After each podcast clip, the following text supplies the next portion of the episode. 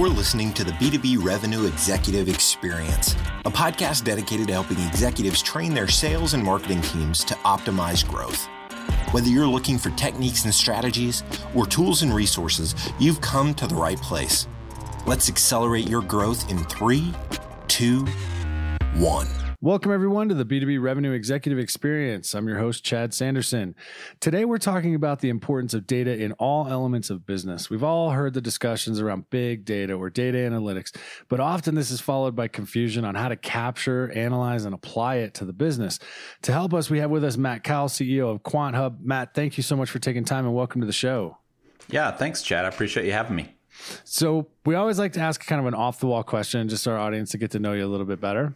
Sure. Uh, and we like to start with, um, you know, something. If if you think about the different personas that we have in life, uh, I'm curious something you're passionate about that those that may only know you from a work perspective might be surprised to learn about you. um, I love, well, I'm a pretty open book, so even the people that I work with usually know this about me, but um, I love cheesy 80s rock music. And um, oh. and so if video was on here, you'd see my guitars in the background. So um, I can't help it. I don't even care. It's all right. I love it. so, so, all right. So now you're you're talking you're, you're hitting my sweet spot too. So let's talk. So which what what's your favorite 80s rock? Well, I mean, I like Poison, Bon Jovi, Def Leppard. I certainly love Guns N' Roses. Um, I have an, an, odd ability maybe to sound like Axl Rose, so I love doing karaoke of like "Welcome to the Jungle" or "Sweet Child of Mine." So ridiculous stuff, you know. That's awesome. Yeah. Hey, man, I grew up on that too. Um, and I'm not afraid to admit that I've actually been to some of those concerts. Oh, yeah. Uh, way past the 80s. well, they're all coming back around and making a lot of money on reunion tours. Oh, right? yeah. The Def Leppard Motley Crue thing, they got canceled. Oh, of, yeah. Uh, that, that's, that's got to happen. it's just gonna have sure. to happen. Uh, awesome. All right. So, thank you for sharing that. Um, let's kind of get in the topic of the day. And so when we think about, you know, big data and just AI around data, what do we mean by it being a critical skill set for the future of work? And, and what does that translate to in different roles? Some of the prep material you sent over referred to it as that critical skill in the future of work. And I'd love just to be able to provide the audience with some context on that perspective. Well, you know, so often people talk about AI and, you know, it's become sort of buzzword bingo to hear all of the talk about AI and all the potential and and the transformative nature of that technology. And you can see it all around you. You know, I'm, I do not want to say Alexa too loud here, but because you know, she'll respond. But you know, I mean, that type of thing is is changing the way we live, the way we work, and and so those skills, you know, those highly technical skills where people are data scientists data engineers, and they're dealing with all that data and they're doing the machine learning and that type of thing. Obviously, that's one set of skills, but that's not really. I mean, that's important, no question. But the reality is, without all of us becoming more data literate and and I can explain what that means but becoming more data literate then a lot of the potential that exists in in leveraging AI is is just that. It will stay as potential. And I'll, so I'll give you an example of just kind of data literacy. So take a person that's in a in a sales role and they're maybe an entry level salesperson. They take a lot of notes on conversations. They enter those notes into the CRM. Thus, it becomes data. And so if they're if they're not taking good notes or they're putting in default values for fields, then there's not much a person can do downstream of that to actually you know do a meaningful analysis on some of that data because the data's not there. And so that's an example where you need more data literate people and they need to realize their role in this sort of data quality lifecycle. And so eh, that's where we all need those types of skills. We all need to recognize that data is critical and is a critical element of successful companies in this day and age. And it's only going to continue to move more in that direction. Yeah, I couldn't agree more. And I think it actually gives us an opportunity because anybody in sales knows, and having been a sales you know, leader myself, you're always trying to get people to understand why they need to put data in the CRM. Right. Yet, yeah. Then when you get downstream, you've hired somebody new, they're like, hey, the data I have is crap. Like, I can't use this. exactly. Like, well, you know, it's kind of a cycle. You kind of need to be able right. to do this. Yeah. Um, and I've heard some people say, you know, they'll they'll just kind of sit back and say, ah, I just want to let the AI do the processing and I'll look at the results. And okay, fine, but there's a need to understand, I think, the source of that data, the cleanliness of the data. Is there a different perspective here we might be able to give people that you need to be, you know, incent them to be a little bit more literate and a little bit more involved and at least understand how that AI may be processing or presenting those results? Well, I, I think so. I mean, part of it is people people think that AI is like a silver bullet or and is, is some sort of magic, but it, you know you can actually just become a little bit more data driven and start getting value without ever having to give give any of the work to a data scientist or a data engineer. So when we talk about being more data driven, you know, if you're in sales and you're trying to figure out where your best prospects come from and and and started to fit, and you start analyzing where people are falling out of the funnel and you start looking at that those are questions that you're asking right? And the and a more data driven approach would be to then answer those questions with data. And so look more deeply at where people are falling out of the of the funnel and and and look at the reasons why they're falling out and start doing some data analysis on that. You'll start uncovering insights by just by virtue of answering those questions with data. And you'll start uncovering insights and now all of a sudden you can make decisions based on those insights that improve you know could be improving conversion rates you know starting next month. And and so that's an example that it's not about data science, right? It's about just being a little bit more data driven and being a more data driven enterprise. And that, I mean, those are, that's a sales example. That example, that type of example crosses the entire, the entire enterprise, whether it's in HR where you're recruiting or, or you're in operations and you're trying to improve a process or you're in marketing and you're you're you're looking at the lead gen conversions or where your leads are coming from. I mean, there are just so many different aspects of of that and it doesn't take data science or the magical mythical AI to um, to solve all your problems. You know, it's right there in front of you if you just ask some good questions and then answer those questions with data. Well, and I think it's I think it's a really important point when we talk about these roles that they don't think of themselves as data scientists. There needs to be a data awareness, a data mindset, because Absolutely. there is so much of it out there, and there are so many ways that it can be leveraged and utilized. It's almost like I remember. Almost I'll stick with sales for example, but uh, you almost have to have an understanding of how businesses operate, especially if you're selling B two B. You have to understand kind of the basics in in how businesses operate, how things get done inside of a business. That's one skill set that we've seen teams struggle with. But now there's this other another layer of this awareness that you're adding data and benefiting from the data. So making that part of the mindset, I think becomes a challenge for a lot of the organizations. And when you look at these orgs that are out there, how have you seen organizations effectively approach upskilling, you know, around this at scale? Say whether the team's a hundred people, a thousand people, or tens of thousands of people. How are organizations effectively kind of building this into their cultural approach, onboarding or whatever to ensure that that data mindset becomes front and center?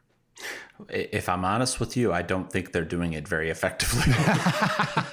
um, and so I, I think the reason that that it's to a large degree so far been um, ineffective is is that a lot of people when they think about you know a learning initiative and, and a need to upskill a lot of people then they just go back to our sort of default learning approach that we've we've done all our lives. You me we've all done this and that we went to school uh, we it was long form learning. So in in school obviously it was in certainly really long form learning. So it was courses a semester at a time. You would learn learn learn take a test and then you would forget it and and we all have experienced this. I'm sure I can't see you, but I'm sure you're nodding your head because oh, this yeah. is the way we've all gone through this. And then unfortunately, you know, data literacy is a problem across an entire enterprise, yet people keep doing the same thing. We we will then buy licenses to, I don't know, Coursera or something like that, and send out a data literacy training that's long form. It's probably several hours.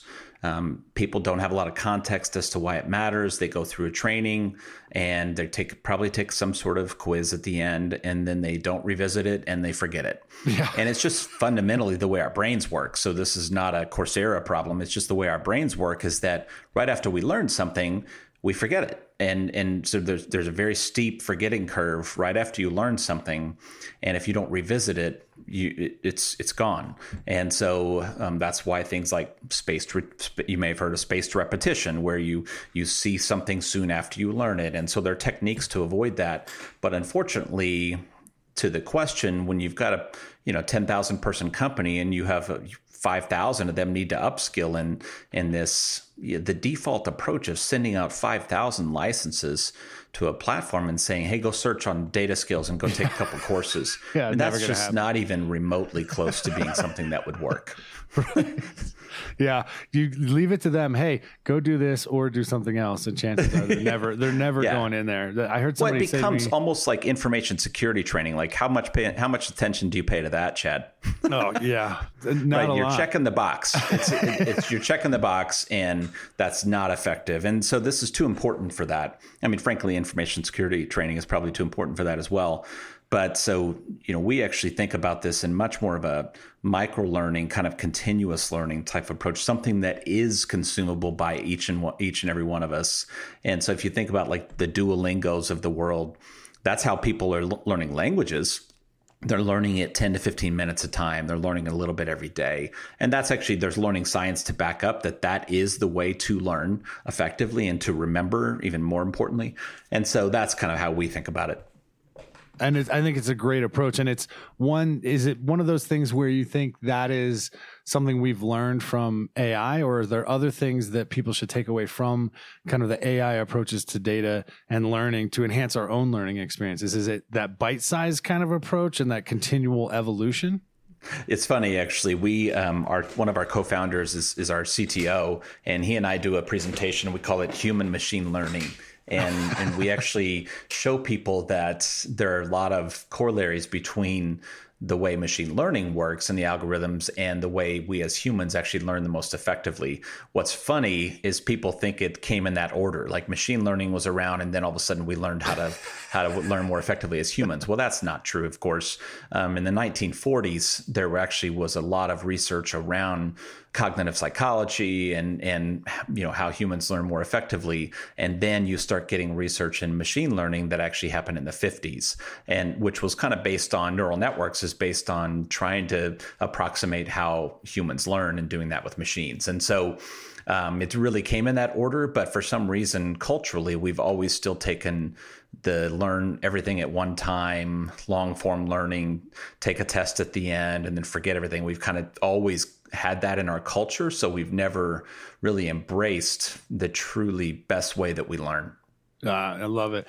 And so there was a phrase in some of the prep material too that I wanted to, to dig into, and it's uh, it was the concept of the rise of the citizen data scientist. Help mm-hmm. me help me unpack that and understand what we're talking about there.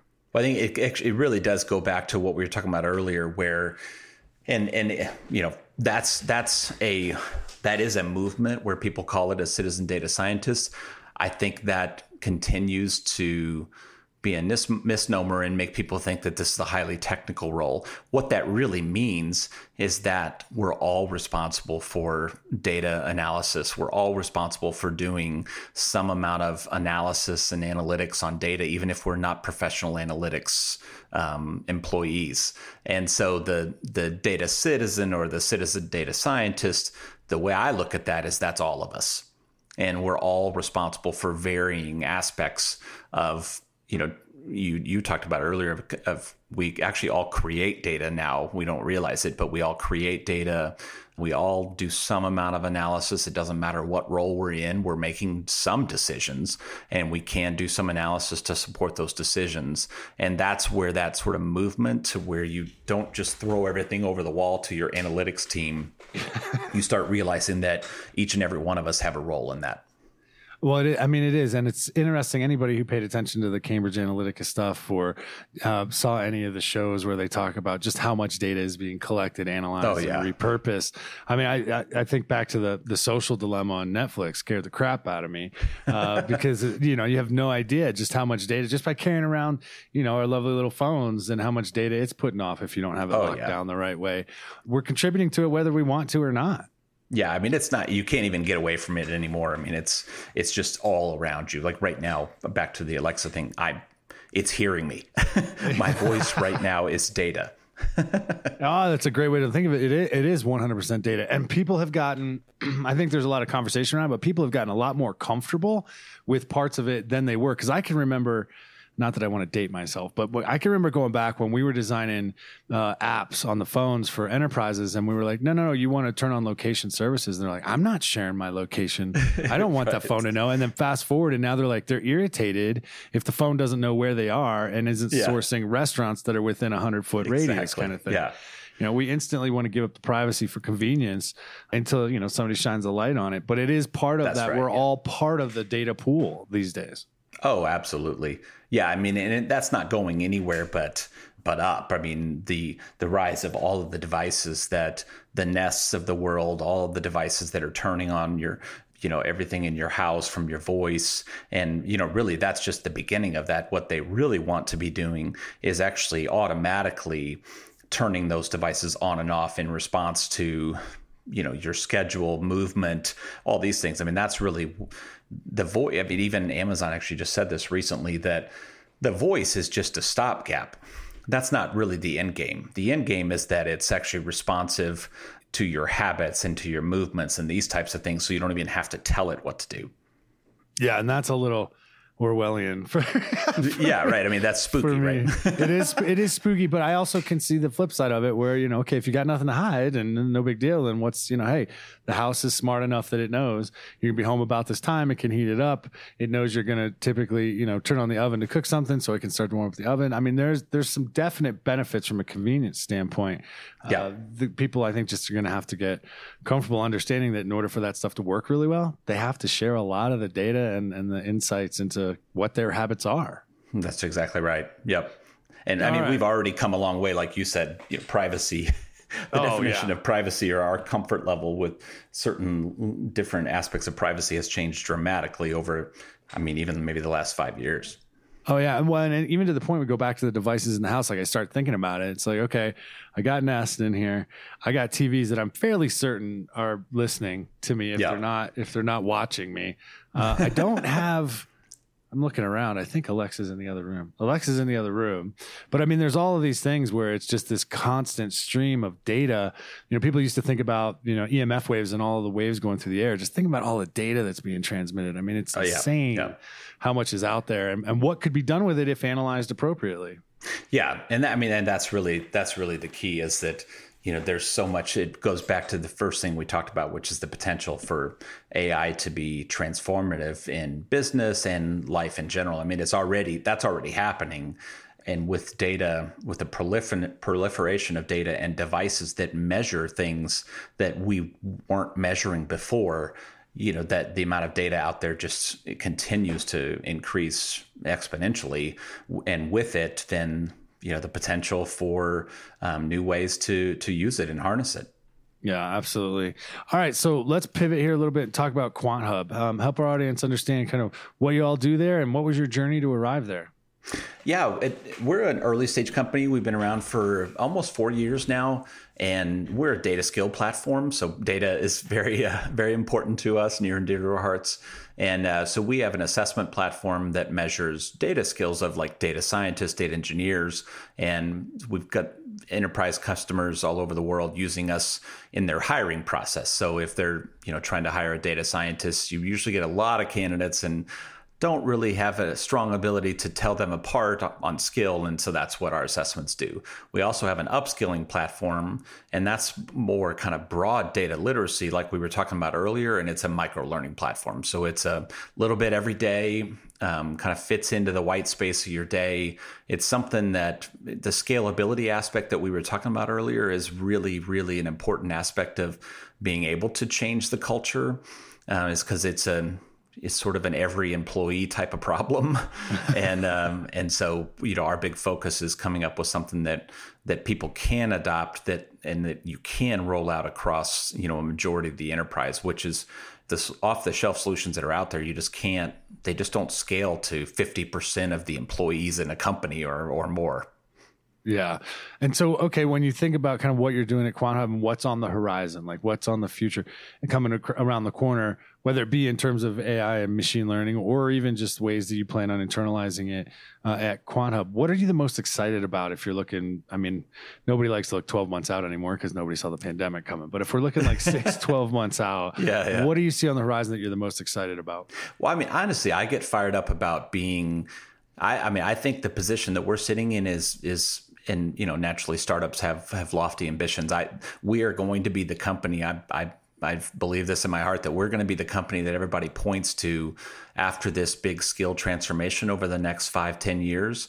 We're going to be the company that they point to and say QuantHub was the biggest enabler of that. And so that's that's where I believe we fit because I, I think we have the only scalable and effective approach to do that. So that's where I that's our vision as a company. I mean, that's literally written in in our vision as a company uh, over the next six to twelve months you know, I'm excited to see more and more enterprises come on and and um, and you know use our platform to transform. From a technology perspective, I'll say some really cool things since we were talking about just unbelievably cool technological things. Is there's now AI out there that so we our content is we write assessment questions and then we curate learning materials. And so what's unbelievable is there's AI out there now that actually there are algorithms and, and uh, models that can literally from scratch read articles pick out the keywords of those articles and then find definitions of those keywords and write assessment questions covering the concepts covered in that article and it could do all that from scratch. Whoa. Yeah, I mean it's it's I, I, I, it sounds like science fiction, and I really thought it was until until our CTO showed it to me, and I it's just it's just mind blowing stuff. I, the same types of models, literally, you can actually give it a problem and say, write code to solve this problem. And you see on the screen, it starts writing code. I mean, it's just, if you love the, and you're probably, we're probably similar age, so you probably love Terminator 2. It starts oh, feeling oh, yeah. a little Terminator 2 like. Oh, I love it. I love it. All right. So let's change direction here a little bit. We ask all of our guests two standard questions towards the end of each interview. The first is simply, as an executive, that makes you a prospect or a target for a lot of people that are out there. And I'm always curious to understand when somebody doesn't have a trusted referral into you, what works best for you when somebody's trying to capture your attention and earn the right to time on your calendar? Hmm, that is a good question. I'm not very responsive to outreach. um, I will say this: I, I I'm much more responsive to seeing people that are part of a conversation. So whether that's on LinkedIn than I am to just cold outreach. I'm almost unresponsive to cold outreach unless it's just unbelievable luck on the on the timing of the salesperson and that I'm thinking about something and we have a problem and then they they reach out at exactly that moment, which is, you know, generally speaking, unlikely. And so, but I, what I'm definitely more responsive to is seeing people on LinkedIn as part of a conversation about problems they have and then potential solutions. And so that's not necessarily being a referral into me. Obviously, I, I pay attention to those, but um, you know, seeing people that are part of a conversation and they have sol- solutions to problems, I'm you know, I would be more responsive to that if I, if I saw something there. Love it. All right. So, last question, we call it our acceleration insight. If there was one thing you could tell sales, marketing, or professional services people, one piece of advice that you would give them that if they listen to, you would believe would help them hit their targets or exceed them, what would it be and why? Hmm. Well, I'm uh, I'm from the uh, I'm from the Midwest, and, and our chief revenue officer says I, I like to go all Midwestern mad on on people, and and so honestly, I I'm not gonna. You know, you probably have lots of people on here that are give, giving like sales techniques. What I like to do is I like to work with relatable people that don't have a giant ego, and ah. so you know, I, I think try to be relatable, try to listen first. You know, one of our core values is is around listening through, you know, seeing the world through the lens of your customer or your prospect or your potential investor or your team member. And so seeing seeing the world through their eyes and and then making sure when you're when you're speaking to them, say things in the way that not the way you want to say them, but the way you want it to be received and focus more on that. I mean, that ends up putting yourself in a seat where you're thinking through you're thinking through their, you're seeing the world through their eyes. And then that, I think that helps you then present things in a way that they receive it the way you want them to receive it which in sales you know you have a goal right? Right. Uh, you want them to receive things in a certain way and it doesn't matter the way you want to say it it matters the way they're going to receive it. And oftentimes people don't think about it that way. They're they're self-consumed with what they want to say as opposed to the outcome they want to achieve by saying it I, I think that is amazingly insightful advice. And, and I hope a lot more people out there will, will listen to it. Matt, if a listener's interested in talking more about the topics we've touched on today, what's the best way to get in contact with you? Where do you want us to send people? Yeah, I mean, I'm at matt at quanthub.com. I love connecting with people. I'm passionate about this topic. So if, if anybody wants to talk more about data skills or, or sales and marketing, I'm happy to happy to talk. We're, you know, I found networking and connecting with people is one of the best ways to grow. And so I'm always open, always open to that. So that's one way. Of course, quanthub.com is um, is a way to learn more about us. Um, but yeah, I'm always happy to talk to people individually. All right. I can't thank you enough for being on the show. It's been an absolute pleasure, my friend. Yeah, Chad, I appreciate you having me. All right, everybody. That does it for this episode. You know the drill. B2BRevExec.com. Leave us a review on iTunes. And until next time, we at Value Selling Associates wish you all nothing but the greatest success. You've been listening to the B2B Revenue Executive Experience. To ensure that you never miss an episode, subscribe to the show in iTunes or your favorite podcast player. Thank you so much for listening. Until next time.